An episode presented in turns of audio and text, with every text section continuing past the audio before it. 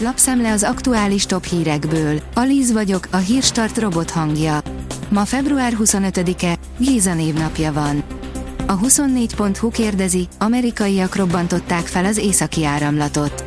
Egy legendás amerikai újságíró cikket írt arról, hogy az amerikaiak robbantották fel a gázvezetékeket, a szövegben azonban ellentmondások vannak. A Hír TV írja, Zelenszky csúcs találkozót szeretne béketerve ügyében.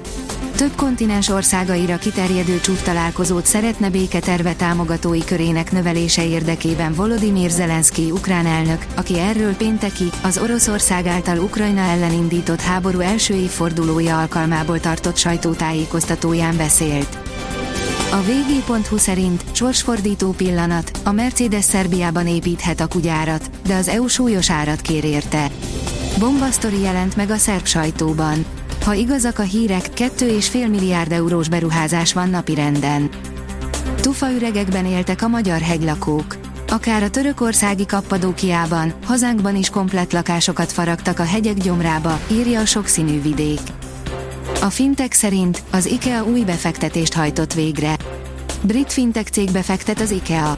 A Direct ID 9 millió eurót kapott legújabb tőkebevonási körében és folytatja a növekedést. Öt bámulatos kastély Németországban. Hogyan kapcsolódik a kismuk története egy német várkastélyhoz? Mit keres egy piramis az eldugott kelet-német kastélyban? Hogy nézhetett ki az a hely, amelynek ablakából második Lajos elképzelte híres Neuschwanstein kastélyát? Hogy kerül egy magyar festőműve a Schwab kúp tetejére, áll a startlap utazás cikkében. A napi.hu szerint márciustól két megyében indul új, egységes alapellátási ügyeleti rendszer. Március 1-től Győr, Moson, Sopron és Szabolcs-Szatmár Bereg megyében is elindul az új, egységes ügyeleti rendszer, az előkészületek jól haladnak, közölte az Országos Mentőszolgálat. A magyar mezőgazdaság szerint bolyongás Balin. Bali az egyik leghíresebb és legkeresettebb indonéz célpont az utazók körében, de csodás ékszerként veszik körbe a kisebb szigetek. Meglátogattuk a közeli Gili Travangent és Nusa Penidát. Júliusban szavazhatnak az F1-ben a gumimelegítők betiltásáról.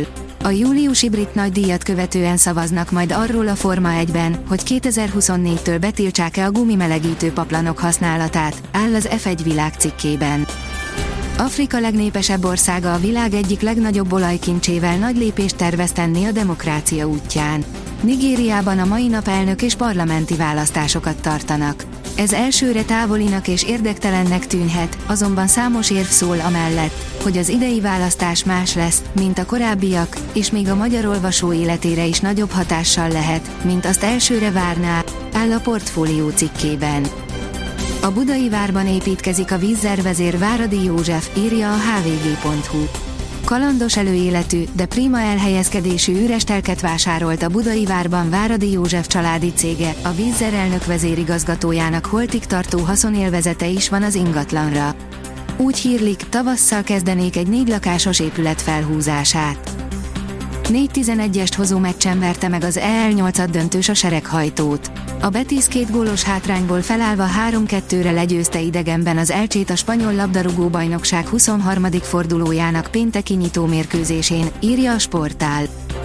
Az Eurosport írja, a Mainz hazai pályán ütötte ki a Mönchengladbachot.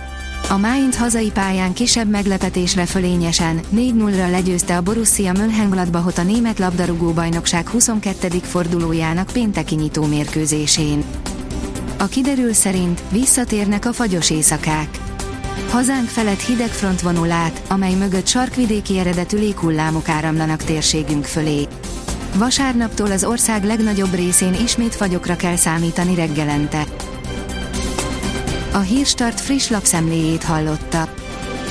Ha még több hírt szeretne hallani, kérjük, látogassa meg a podcast.hírstart.hu oldalunkat, vagy keressen minket a Spotify csatornánkon, ahol kérjük, értékelje csatornánkat 5 csillagra.